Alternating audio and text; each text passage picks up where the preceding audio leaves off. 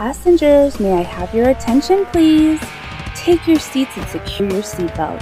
The ride you're about to take will be unlike anything you've ever experienced before. They are the mics on mics, and this is Drive-By.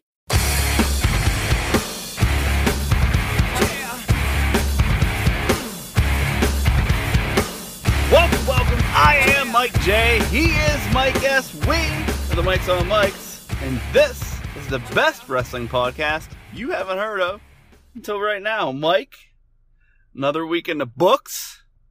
NXT was put on SyFy, as you said just a moment ago. The what? The channel they put ECW on, so that's a good sign. Well, I didn't bring it up last week, and last week had a little bit... some more things to get into anyway on the other side. So this week, right before recording, I'm like, Mike, we're going to talk NXT, obviously, but Olympics kind of pushed them from USA Network to SyFy, and that kind of made me realize, oh, this is why both these shows were pre-taped, because they're just trying to get through them. And I get it. You know, you're not on your main network. People don't, at this point, in my opinion, don't intentionally search SyFy out anyway. Well, not only that, but so, pre-tape and send your people home for 2 fucking weeks, man. You know what I mean? Like, pre-tape, send your people home for 2 weeks. Take a couple weeks off, guys. Yep, they did some good story building, had a few decent matches. Let's just get right into it. Okay. Yeah, I mean, hey, NXT, pre-taped, spoilers out there. I'll hit the high points. We had some good matches. They weren't, like, crazy good, like, takeover-level matches, but they were entertaining, and that's all we really asked for here on Drive-By, right? That is true. We had Hit Row in the form of Ashante Adonis and Top Dolla taking on Raul Mendoza and Joaquin Wild of Legado del Fantasmo. Hit Row gets the win. They're keeping these guys strong. They got a win with a DQ, because eventually... a chair is introduced, and Escobar comes in and uses the chair, and then we get Legado del Fantasmo getting the upper hand, and then her name's B-Fab, the female of the group, actually comes out and hits, I think, Escobar with the chair. Long story short, they had a, afterbirth to the match, which led to Escobar pulling the grill out of Swerve's bottom teeth. Did you just... And then getting the shit beat out of them. What did you just say? They added what to the match? An afterbirth. That's a Jim Cornette term. I apologize. I thought you said afterbirth. I know what you mean. I just wanted to make sure you said afterbirth. I totally said afterbirth. Mm-hmm. But, so they're continuing this feud with with Hit Row getting a win. We get a basic squash match between Ridge Holland and Ike Manjuro. That's the jacket guy that we've discussed. This was again to establish Holland returning to the roster after injury, to reestablish the group, maybe, of Pete Dunne, Oney Lorcan, and Ridge Holland. Mike, have you heard the latest rumor with in regards to some talent and Pete Dunne? The latest rumor is Pete Dunne... What I saw was Pete Dunne, the future of NXT is pretty much Pete Dunne, is what I saw. Well, the rumor that I'm referring to is along with Adam Cole, Pete Dunne's another one that we didn't know his contract. Listen, the only way I buy that is they recently fired the man known as, Canyon Seaman? Yeah, no, last I heard was that Pete Dunne, and this was just yesterday, Pete Dunne has informed them that he intends to re-sign and is actively, purposely doing this because he wants to be NXT champion. Okay, well, that's beyond what I've heard, so I like that. The point I was trying to make is the only way that I see this, we didn't know these contracts were going out, being legit is if this dude really just dropped the ball and it was all on him and that's why he's not there anymore. I mean, that would make sense as to why he's not there anymore, right? Yeah. So we'll take that for what it's worth. I just don't necessarily believe that these contracts just keep happening to run out, and this company had no idea, but whatever.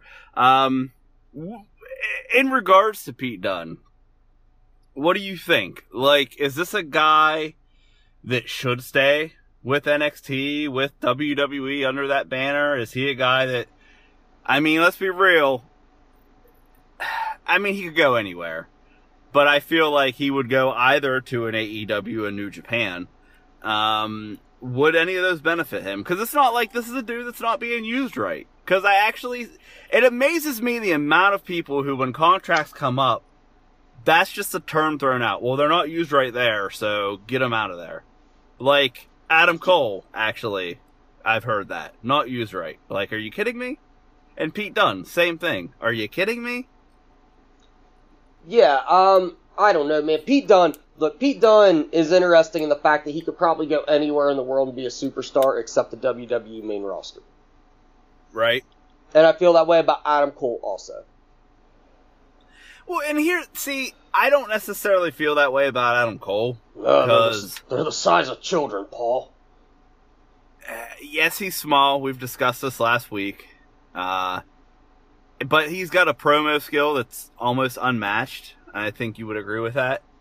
I do, but it doesn't matter. It doesn't matter. That man's fucking insane.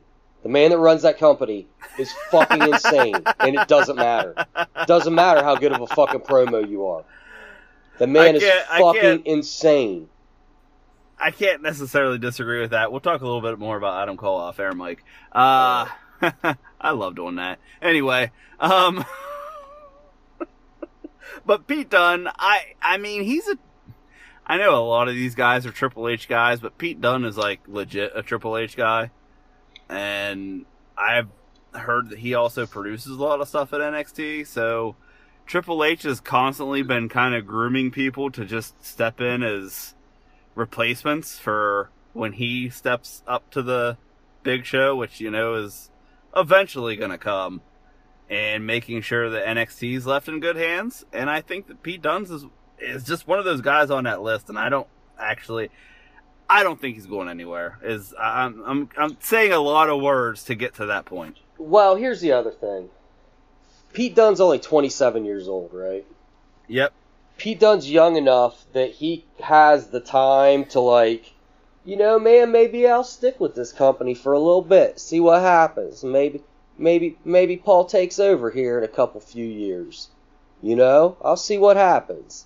It's not in like a point where it's like, man, I've got like he's not at that point where like Adam Cole's at, where it's like, man, I probably got at best 10 years of this at a high level, so I need to like figure it out now.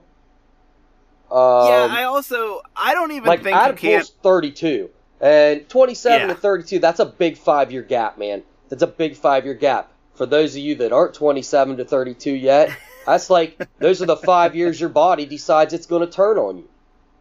For those of you after 32, you already know that. It wasn't for me. Those 5 years for me were 30 to 35, though, because, like, I fucking, like, age differently than everyone. But those are, like, a weird 5 years for you, man. Like, as a fucking adult human being, like, your body starts to, like, man, like, you ain't got it anymore. Like, you just ain't got it like you used to anymore. So, you know, like, one of them's got 5 years to give, Paul. The other one doesn't. I actually would disagree with that. I think that while I understand what you're saying, Adam Cole is on the further end of that spectrum. I still think he's one that could sit and look at it the way you just said. Like, I mean, Paul could be in charge of this soon. You know what I mean? So, maybe I make a big money play, and then, maybe, you know, go from there. But maybe. Who knows? Not when your friends and your girlfriend are all in the other company. Well, here's the other thing. I find it weird that Adam Cole apparently has no friends in WWE/NXT, because that's what I keep hearing. All his friends are in AEW. Well, it's not that it's all his friends. Pretty sure he has a lot of friends in WWE. He's got a lot of friends in WWE, but let's be real. The people he's been friends with for, like, the long haul You know, he's a fucking member of the elite. Let's, like, not fuck around, okay? Let's not fuck around. He's a member of the elite. Like, that's... Yeah, I'll throw this other one out, too. Now, I know wrestling's different. Because you travel, you're on the road a lot. But good thing that our wives don't listen to this show. Mike, if you had a choice to work with your wife and be around her 24/7 all the time, would you do it? As opposed to, like, right now, where he... How much do you think he sees her now? Let's, like, get a reasoning, like, here. How much do you think he sees her now? Right now, I'm guessing probably a lot. But probably 4 or 5 days a week. 4 or 5 days a week, you think? Yeah, probably.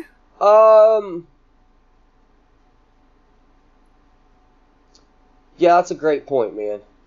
That's a great fucking point. We can just leave it at that? That's a great point.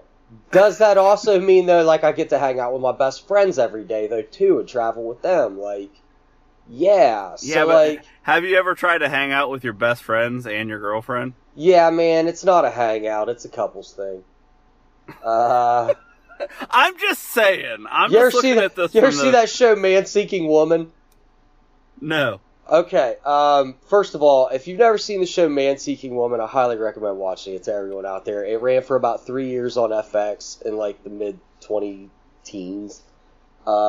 Brilliant fucking show that skewers like the single man mind frame, But, like, there's things they say in it. Like, at one point, the dude, the main character guy, he gets, like, a girlfriend, and he's, like, in that zone where all he wants to do is hang out with his girlfriend. His best friend just wants to hang out, man. And he's like, I tell you what, man, we'll come over Saturday night. And he's like, what's this, we'll come over Saturday night? And he's like, me and her. And he's like, no, that doesn't make it a hangout. That makes it a couples thing.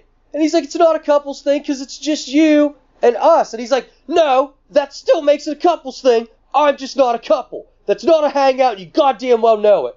And you're right. It's not a hangout. It's not a hangout. And what's crazy is women don't understand that. Nope. Women don't understand that, where it'll be like, I don't want you to come. Like, one of my best friends is a dude named Mike Plow, right? And he lives in, like, the Youngstown area. And I rarely get to see Mike Plow, right? And Mike and I have, like, deep, interesting conversations about shit that I don't have, like, conversations with about anyone else, right? With anyone else.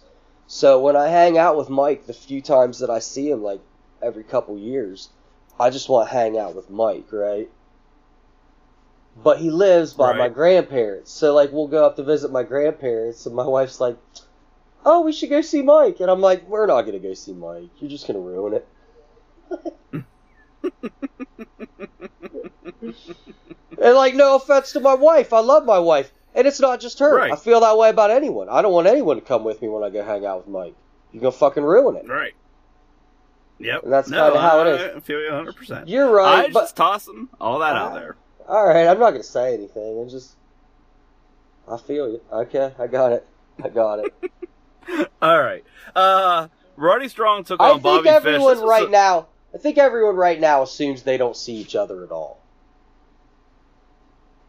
Yeah, no, and they totally do. I mean, she's working, what, 1 day a week, and then has her practice, so she's probably the one that's gone more.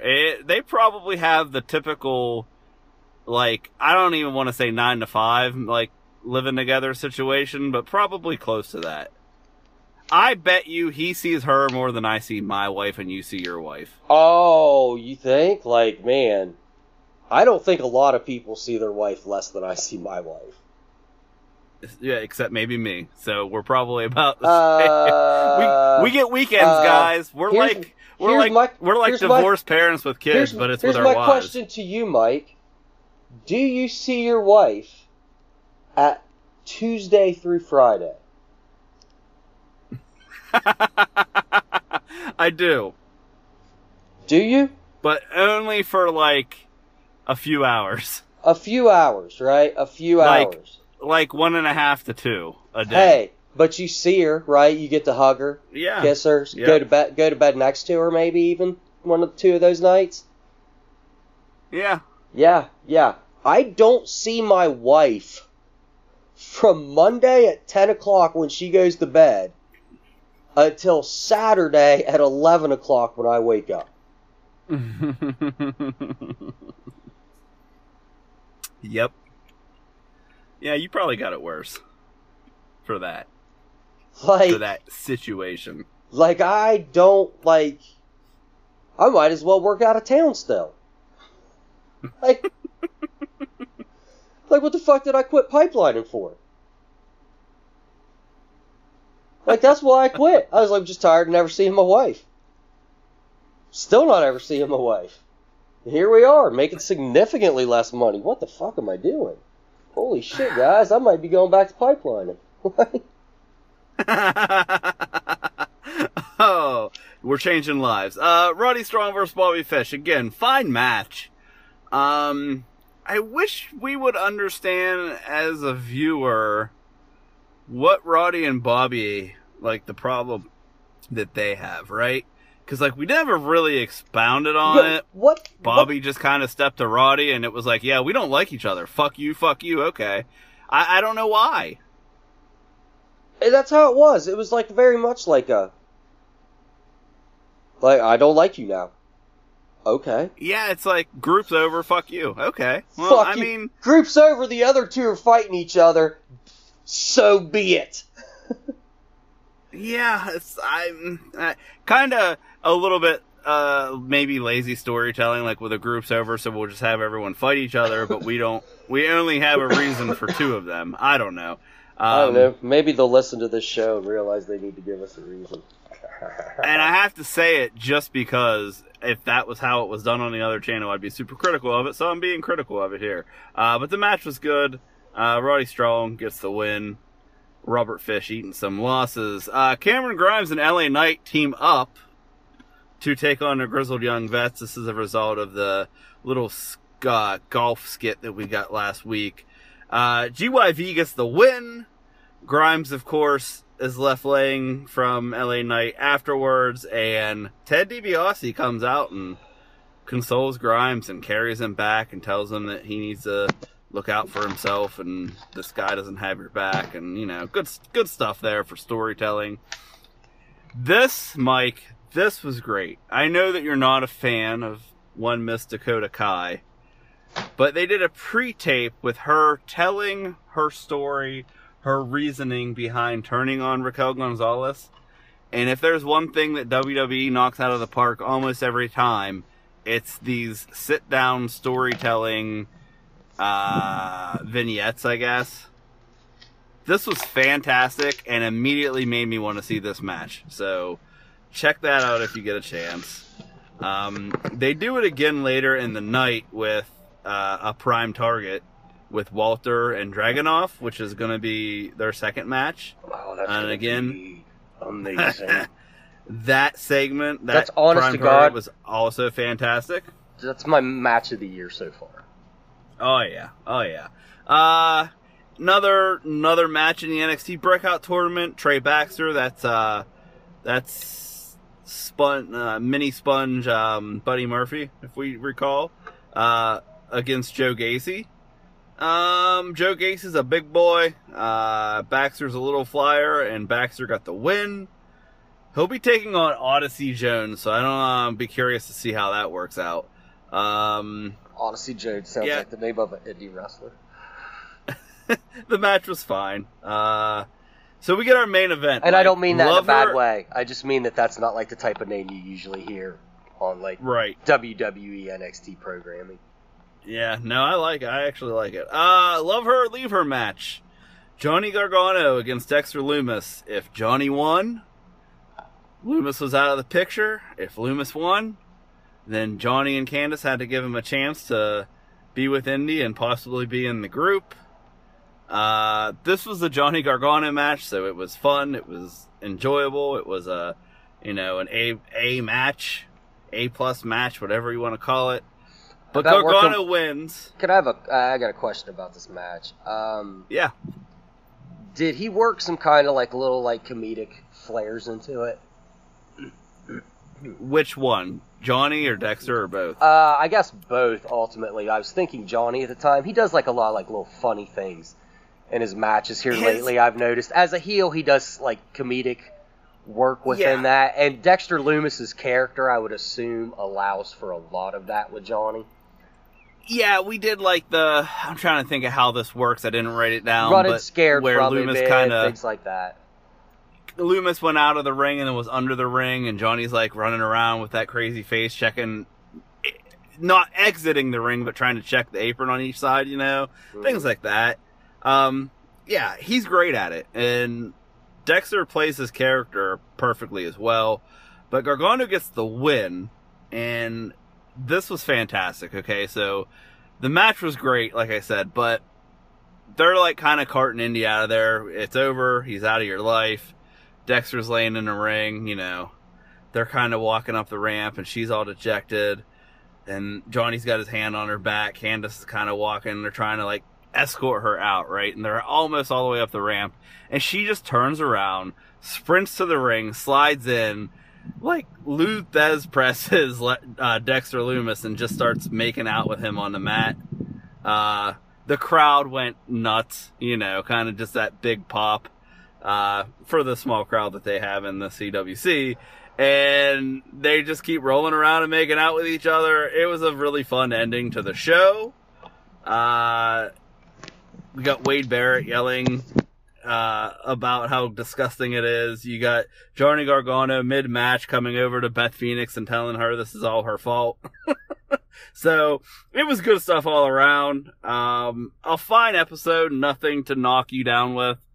It was a get through the SyFy switch. We're going to give you a couple decent matches. We're going to tell you some stories, but we're not going to knock your socks off because we got other stuff coming. All right. Sounds like, NXT. Okay. Yeah. Yeah. Like I said, nothing poor quality, just nothing to rock your world. Let's take a break. Let's see if anything rocked on the other channel. I know one thing I definitely want to talk about in particular. Hang tight. We will be right back.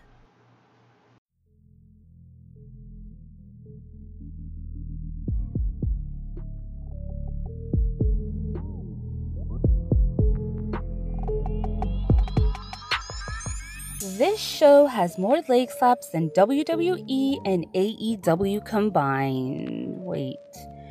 Why? Because it's funny. Leg slaps.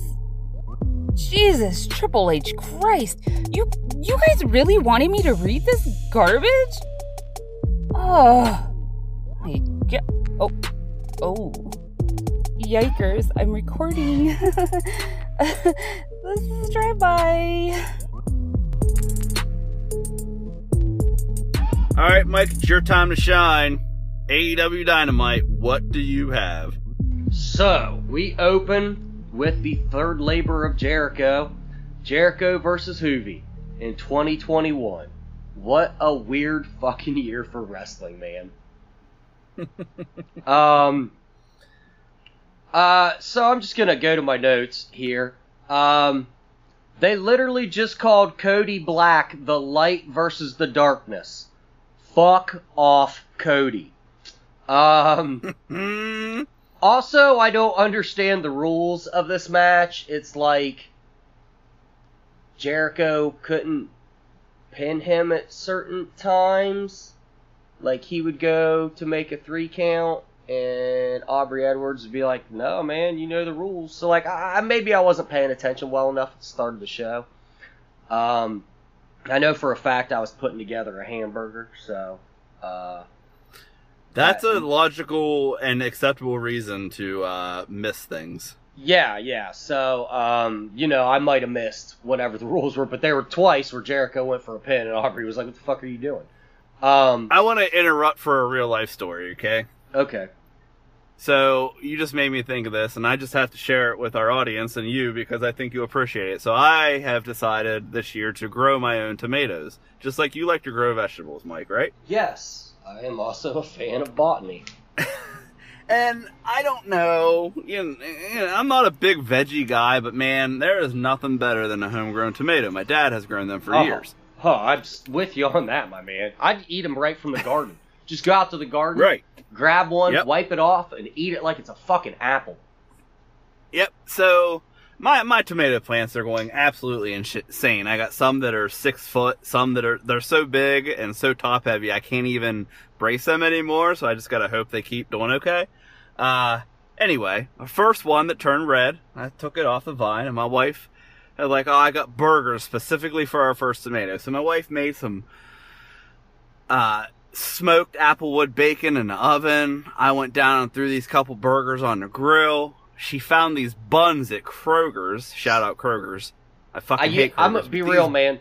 You had me worried when you were like, my wife made, and I was about to be like, bro, you let your wife grill? No.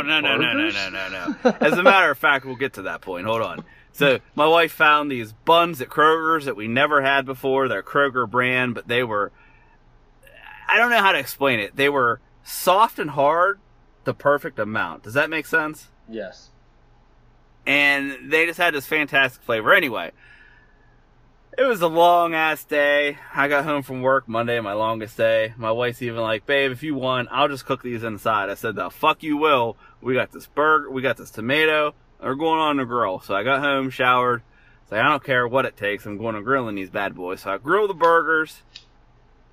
Tomato, fresh cut, bacon, this awesome bun. Mike, I bit that burger, and I'm pretty sure I cummed in my pants. That good, huh?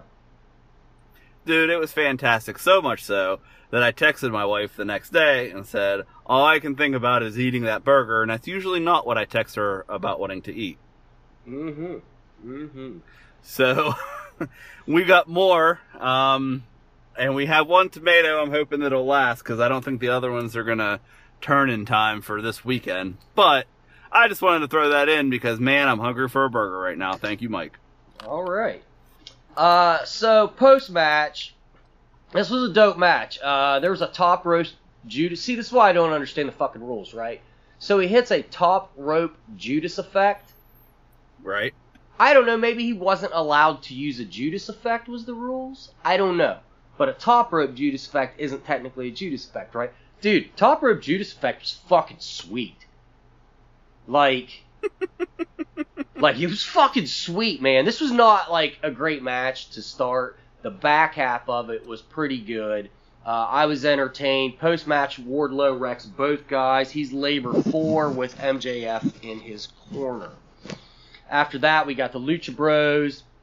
With that dude. I saw a review of this match that said it looked more like Chris Jericho was in labor than going through a labor. That's valid. The Lucha Bros were with that dude they're always with. Pac's flight got canceled somehow.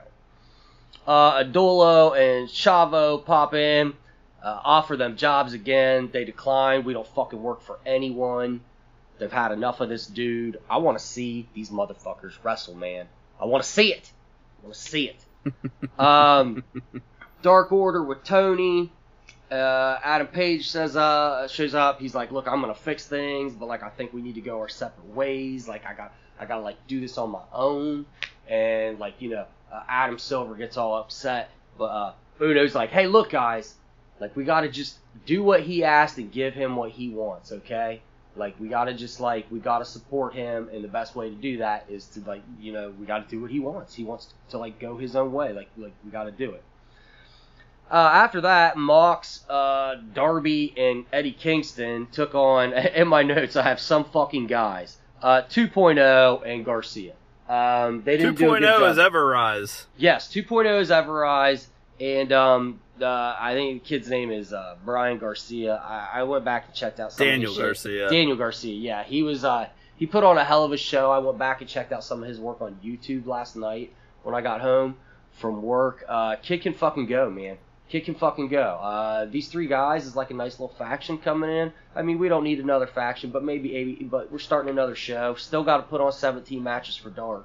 So, that's completely necessary if you ask me. I thought it was weird that these guys, like the whole point of this match was these guys apparently just like called out three random top guys, two random top guys, and Eddie Kingston.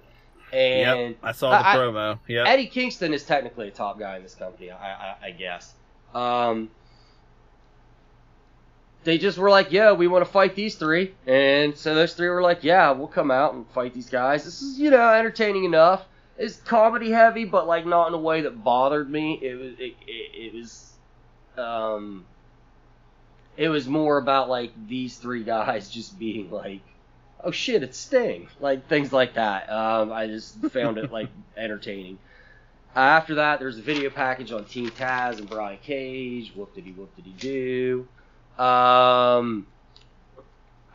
Elite Good Brothers are going to give title shots to Dark Order next week. These guys are fucking great at making you hate them. Just absolutely fucking great at it.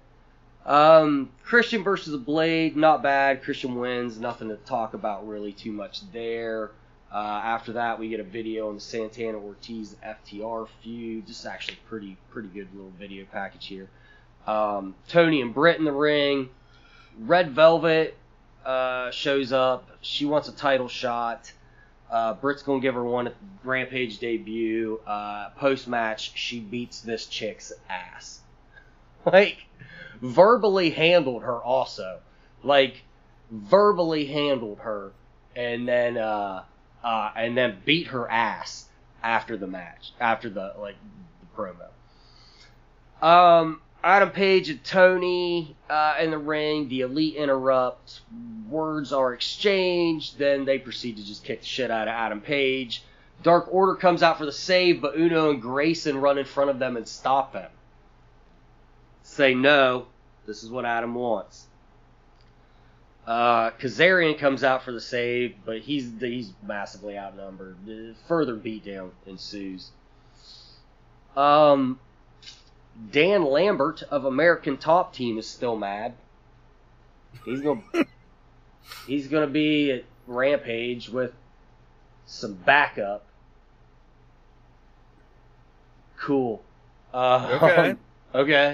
All right. I talked to some people about his last appearance. Apparently, they were making fun of Jim Cornette with that.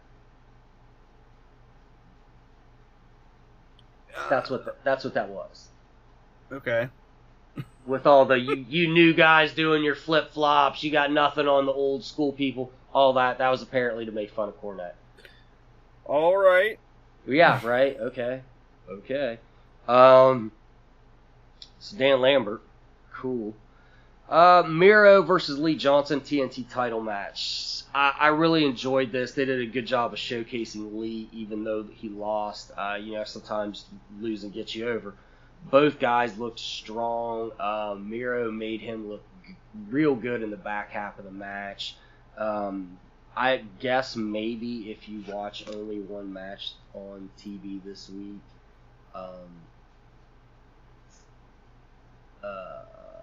this would probably be the one from this show. Let me look back on it. I don't know, maybe watch Jericho versus Hoovy for the Jericho versus Hoovy of it all. But if this is probably the match. For the first time, I watched the commercials on AEW, or at least paid attention to them as I fast forwarded through them. Because there was a rumor, you know. Pretty heavy in the circles. The wrestling circles that I've been keeping lately. Right. There was a Pabst commercial with Matt Cardona, Brian Myers, Chelsea Green, and Swoggle. The whole major whatever fucking group. This was fucking weird, funny shit, man. This is weird and it was funny. Bad. No, I thought it was great. Like, it was supposed to be bad. That's like the point, man. Like, it was supposed to be bad. Yeah, but here's my take on it. Okay. Like, I didn't understand. Now, and don't get me wrong, because I know the podcast. I get what they were going for from that aspect of it. They got all their gimmicks in there, right? But yeah. Even if you're a wrestling fan and you don't know, the Cardona stuff, this just didn't make any sense, and I wasn't sure. It wasn't supposed to make sense, Mike. We're selling packs. It wasn't supposed to make sense. It wasn't supposed to make sense. And also, here's the thing. It wasn't for you. It wasn't for you, Mike. The commercial wasn't at all for you. Not a single bit of that commercial was for you. Okay, hold on. So, does PBR make so much money that they can afford to make an ad and then put ad time into something that doesn't even really promote their product? Oh, dude, PBR kills it. You don't know that? PBR's a hipster beer, bro. Oh, I know that. They got like the market on lockdown. Shit. Yeah, it's all. Here's what's crazy, bro. It's all okay. So, we're gonna get into like my weekend at King of the Death match at the end of this. But all anyone drinks there is PBR, dog. This was a specifically designed commercial to further build their brand with the audience they know they have. Okay. Like, did they probably blow a fuck ton of money on this to get this on, like, primetime cable? Yeah, probably, man. But also, I feel like they probably kind of cut a pretty sweet deal. Because they go hard for AEW and indie wrestling on their social medias. Yeah, hard they do. For them. They do. Hard for them. Like, this commercial simply was done. And let me tell you what, man, this is also a community that is into absurd things. Absurdity. Yeah. And they knew, like, PBR, this commercial was only done to further, like, sell themselves to, like, the people. Like, this was for the hardcores, man. This wasn't for the casuals. Look, if that makes sense. Make PBR in my basement for about, Dude, look, am I saying it's good beer? Fuck no. I don't like beer, but even when I liked beer, fuck no. That shit was gross, man. But it's like every show, am I rolling up with an 18 rack of fucking PBR in our 740 cooler? Hell yeah, I am. I'm passing out beers for everyone, man. Fuck yes. Okay, it wasn't for you. This was like a direct, like, we're furthering our stronghold in this market. Okay, I'm going to take your word on it. So after that, Tony with Christian. Christian's the new #1 contender. Man, this is some bullshit. Let me tell you what. It's all right. I'm going to follow the story. I'll give you the story for this part. Christian's going to be another loss so that the debuts of CM Punk and possibly Daniel Bryan don't overshadow anything else big that could have happened. Yeah, sorry, Christian. Thanks for coming. We all know he's losing. Bunny with the Hardy family versus Layla Hirsch. She's with the Best Friends. Hirsch wins. Camille enters the ring.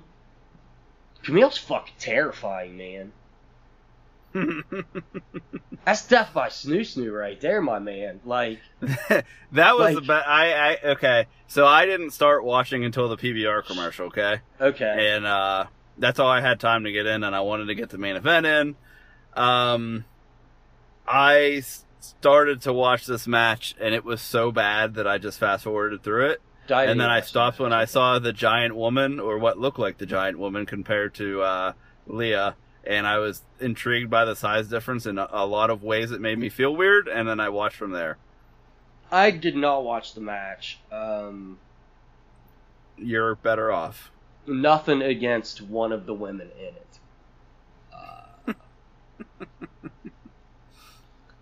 I'm just going to leave that one hanging in the air. Take your guesses.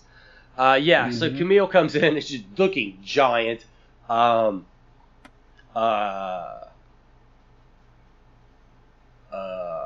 man. I'm gonna start watching NWA now. I ain't no shit. I was like, what's this? This thing's gonna be on NWA? This is what they're doing over there? They got this human being? Alright, like, I don't know, man. I bet she would wreck me, dude. How tall is she, for real? I don't know. Let's Google it right here. We'll Google it right now. After that, Jaden Mark Sterling, blah, blah, blah, blah, blah. That was a decent enough. Bro, she's supposedly 5'10", which makes her exactly my height. But she looks so much bigger than me. I bet she's still... I'm looking at a picture of her now and her muscles. She fucking wrecked my life. Oh my god. I gotta quit. Alright, we're done. We're moving on. Be on Pornhub tonight, like, giant women. Search.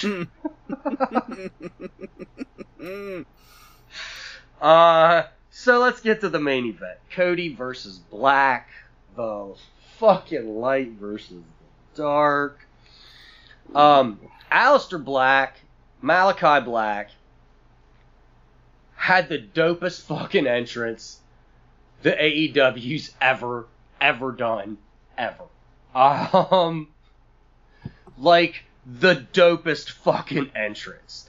Cool fucking mask, cool fucking entrance gear, cool fucking music. I fucking dug it. I don't know what's happening. I'm watching it, and I'm like, god damn it. I'm enjoying this shit. What is going on right now? Cody, not to be outdone, has to do the full Cody. And then proceeds to come out. Go ahead. Let me pop in, too. I think this whole thing, for me, suffered for the simple fact, and I've said this example before. You know when someone tells you, like, oh my god, you gotta go see this movie, it's the best fucking movie I've ever seen. And then you go and you see it, and you're like, I mean, it's an okay movie, but, like, it definitely wasn't the best movie I've ever seen. No, I didn't think it was the best movie I'd ever seen while I was watching it. Well, I saw a lot of, this entrance is the best entrance I've ever seen. Not like you just stated, the best on AEW, but the best entrance I've ever seen. This is so cool. This is awesome. And I watched it, I was like, man, his mask looks fucking sweet. I can barely hear the music because it's an AEW entrance. And he just kind of walked to the ring, so what were people gushing over? But it looked cool, but it wasn't like... And then I'm like, I might have just suffered from the best movie ever syndrome. Yeah, you might have caught some of that on it. I enjoyed watching Cody get the shit beat out of him. Me too. Even more than that, and I enjoyed the 1 foot on the chest pin as he was walking up. Didn't Luke Harper do that to him? I don't know. He might have. Sorry, Brody Lee. When Black kicked him and started walking over for the pin, I was like, oh my god, I hope he just puts 1 foot on his fucking chest for this. Oh my god, I hope that's what happens. And then he did it, and I was just like, fuck yes.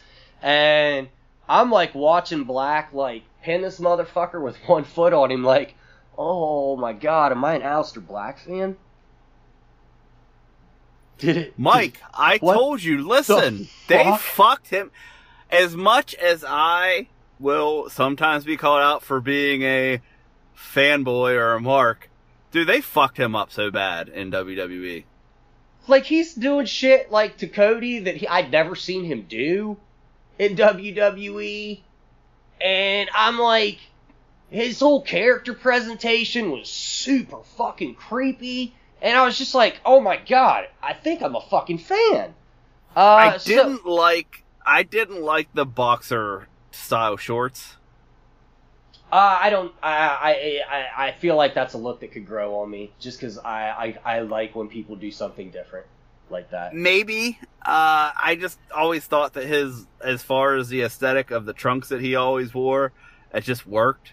And it was just weird to see him kind of go the opposite, because it more embraces, like, the actual, like, you know what I mean? Like, yep. Less of the weird and more of the legit, and I don't know why, because I just don't feel that works for him, and it could grow on me. I didn't like it in this instance, especially because he still had on, like, the creepy, like, dragon-scaled, like, kick pads. Yeah. Fair. So it kind of clashed for me, but whatever. I loved everything else. Yeah. It was an amazing way to debut someone. Yep. In-ring debut someone. So, fucking post-match, Tony's in the ring with Cody. They give him a fucking crutch. It's got to be the smallest goddamn crutch in the world. It was Marco Stunt's crutch. Okay. Right? That explains that. Had to be. That explains that. So, Cody starts fucking rambling. He mentions his dad. I don't know if anybody knows, but Dusty Rhodes was his dad. Shit. Cody Rhodes is Dusty Rhodes' son? Yeah, I know. Fucking shocker, right? So he had to bring that up, and he rambles like he's going to retire.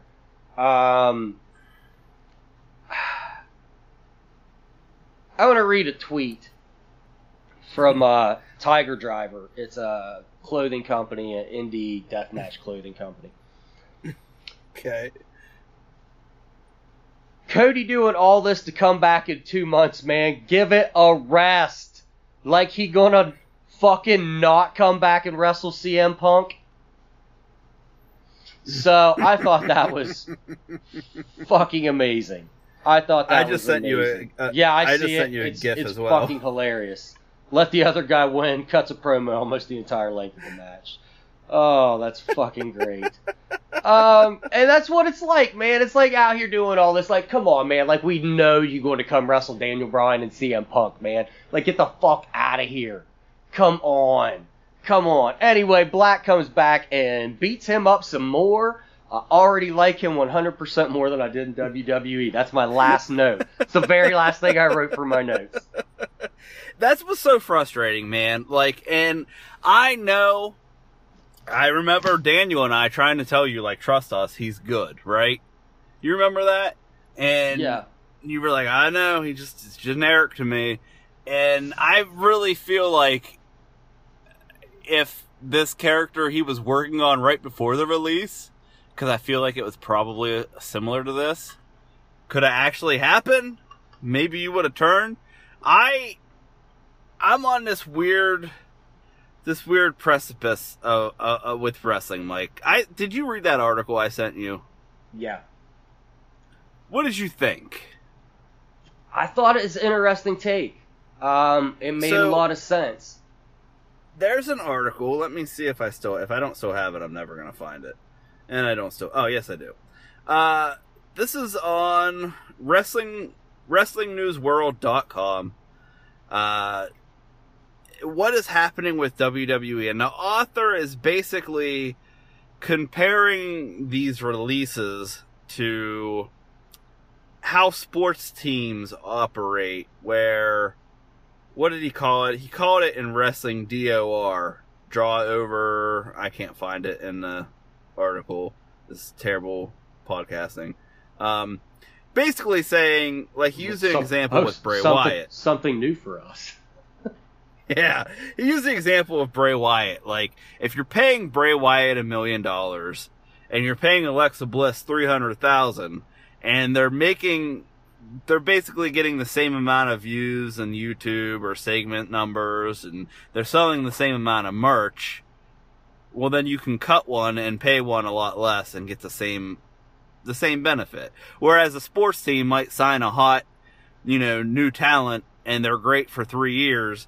And then they get someone else who's putting up the same amount of numbers, stats-wise, on the field, and they cost them a lot less, so you cut the other guy, right? It all makes sense. Well, essentially, the way I read the article was almost like, I don't know if anybody's familiar, if any of our listeners, I'm sure most of you are, the term analytics in regards to sports. Yep. Which is basically looking at, just like you described it, stats, numbers, pay, versus like things like that. Using a lot of things like math and yes, to determine what players fit your scheme, or money-wise, you're getting the best return on your investment, things like that. Watch Moneyball with Brad Pitt. Yeah, that's exactly... That's what the whole movie's about. And that's kind of how I took the article almost, was like applying analytics to... What's the new guy's name? Khan? That's in there? Nick Khan. Nick Khan. Yep. So it's almost like... the way I read it was that Nick Khan is taking an analytics-based approach to running a wrestling company. Yes. Which is fucking interesting. The author of this I actually speak with, and he kind of laid this out to me before, and he specifically said, like, Moneyball. And in the article, I did just find it, and he says, speaking of analytics, as mentioned before, Nick Khan is from the sports world and is familiar with many teams and a statistic called wins above replacement. And then he changed that to draw over replacement. So it's essentially what we explained. Anyway, I asked the author, I messaged him, I said, so how does this work? Because in my opinion, I understand the logistics of it and everything, but you know, Bray's one of my favorite guys. He's gone. You know, there's all kinds of talk around Adam Cole. And like I told him, I said, what makes me as a fan, why do I want to invest in some of these guys and girls now? Because they could go at any minute. And he's like, well, they're looking at it as like a sports team. They might cut your favorite running back, but you are a fan of, say, the Cleveland Browns, right? So you watch the Cleveland Browns.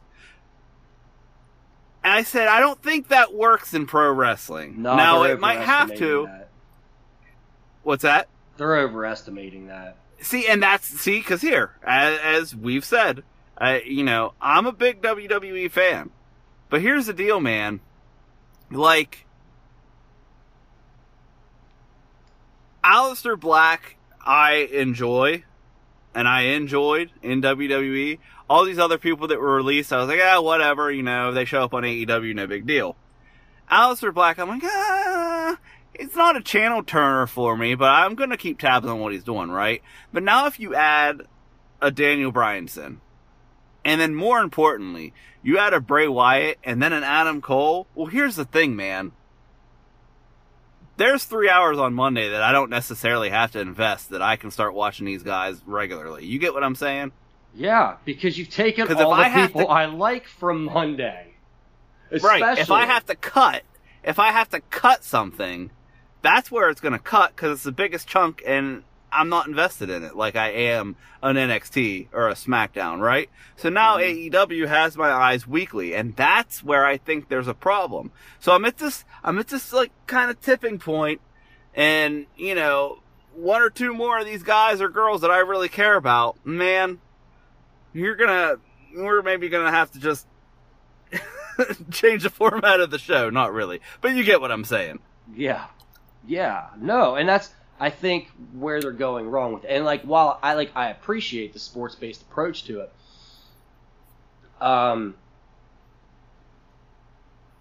you also have to look at it like a TV show, man. No, like, I agree. And you think Supernatural lasts for fucking 15 years as a show if you just keep rotating out the two main characters every 3 years? No. Fuck no, we watched that show for the Winchesters.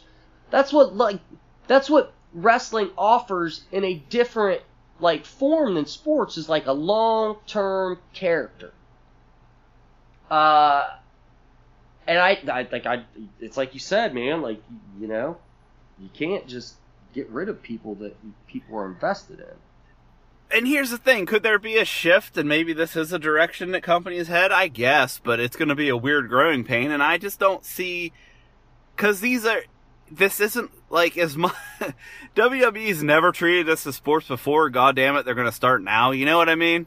Yeah, you can start now. And we're telling stories. That's my favorite part, the stories. I love the in-ring action, but the stories, when they're good, are some of the best shit that can be done. And it's just one of those things because it's a long-term thing if you do it right. And it's just, I don't know. I don't see it working. I hope this might be the end of it, but we'll see. I still have questions about the whole Bray Wyatt thing.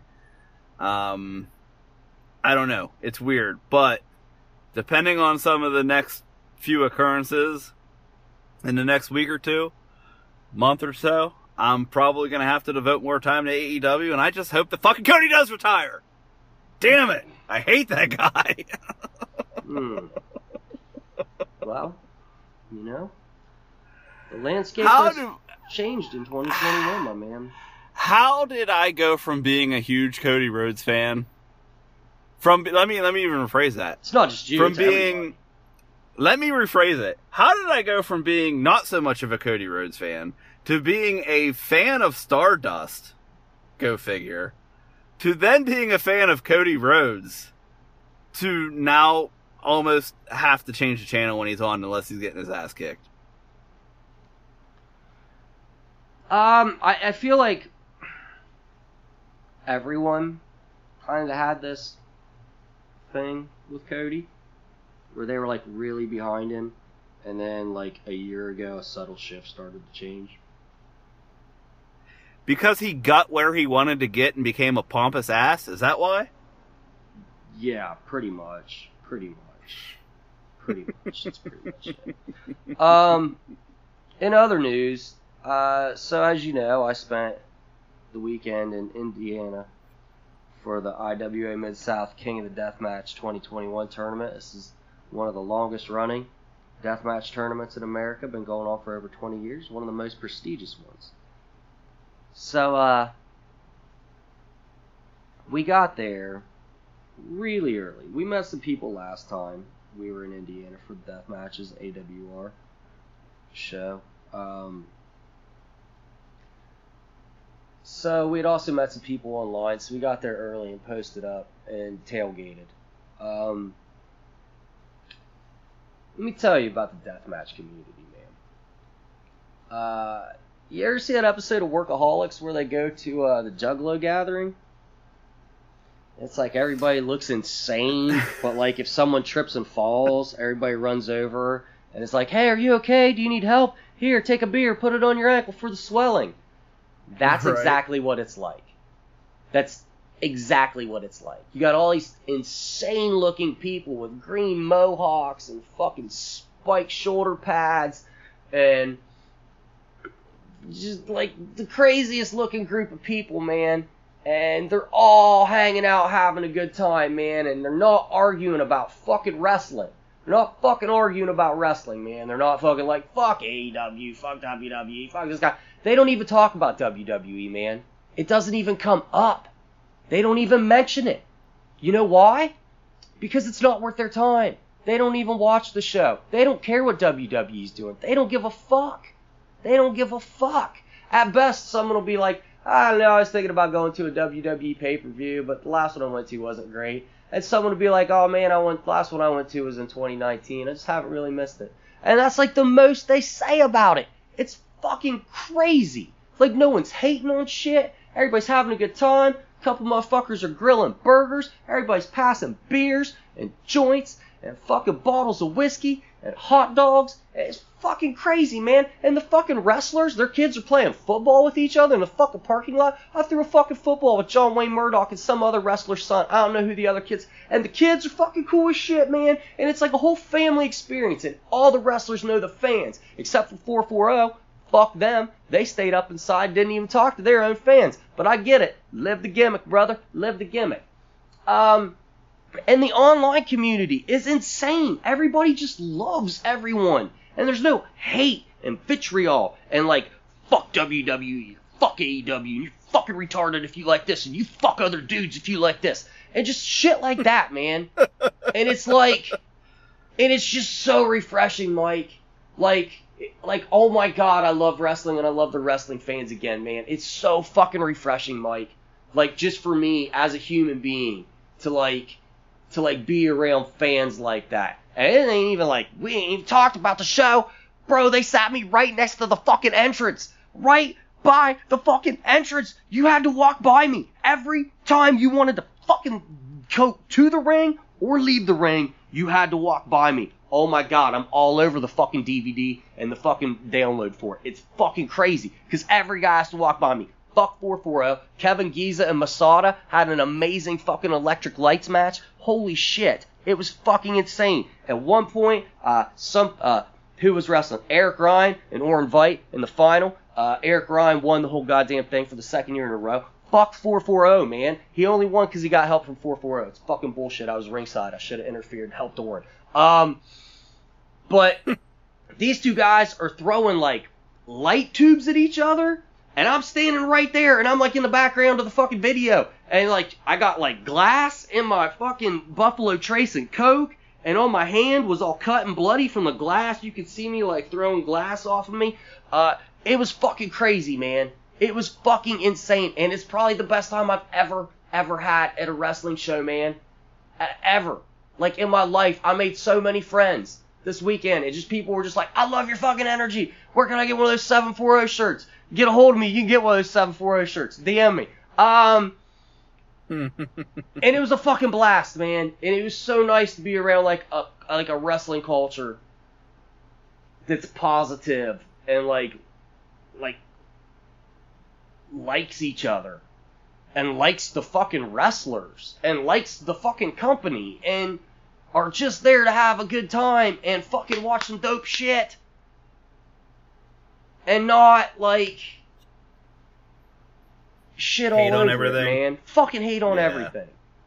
It's so refreshing, man. It's so fucking refreshing. I had a really good time, and I'm really glad that Deathmatch Wrestling came into my life and made me, like, enjoy wrestling again. I really, really am.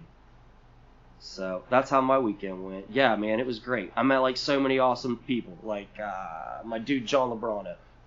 He's a fucking great guy. He's a blast. Stoney Ciccone, the Deathmatch fucking weed queen.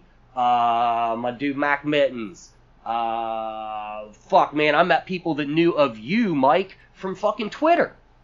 They're like, oh, you do Drive-By Wrestling Podcast? I know that. And I'm like, oh, you listen? They're like, nah, man, but, like, I know you from Twitter. And I was like, you know, my dude Mike from Twitter. Dudes from Wrestling is Gross podcast, man. Like, they were fucking awesome guys I met. Man, like, Skip from Grateful Deathmatch. I'm, like, going to be forgetting a whole bunch of people, man. But, like, dude, it's just, like, such a fucking beautiful community, bro. It reminded me of, like 2000s, like, band scene and shit where just everybody just looked out for everybody.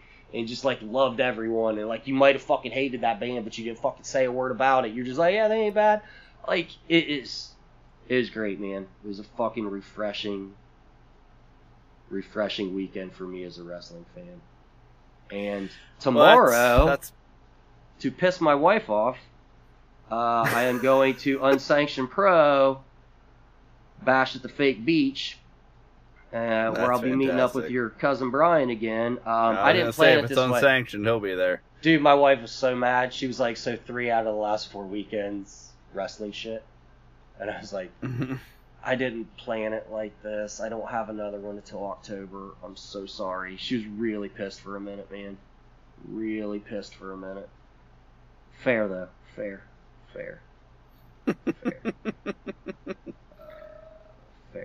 But yeah, that's all I got for this week, man. Tell you what, guys.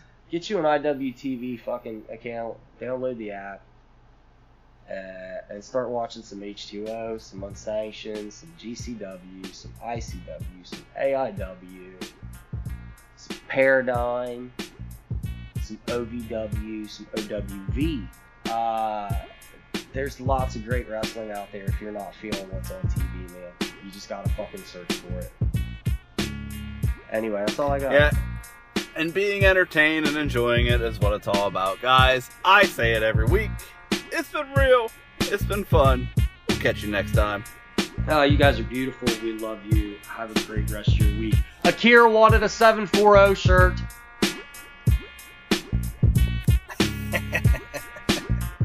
New episodes of Drive-By are available every Saturday on Apple Podcasts, Spotify, Amazon Music, and everywhere podcasts are found. Like us on Facebook at facebook.com/drivebypod and follow us on Twitter at drivebypod. This has been a presentation of the Nearfall Network. Until next time, bye.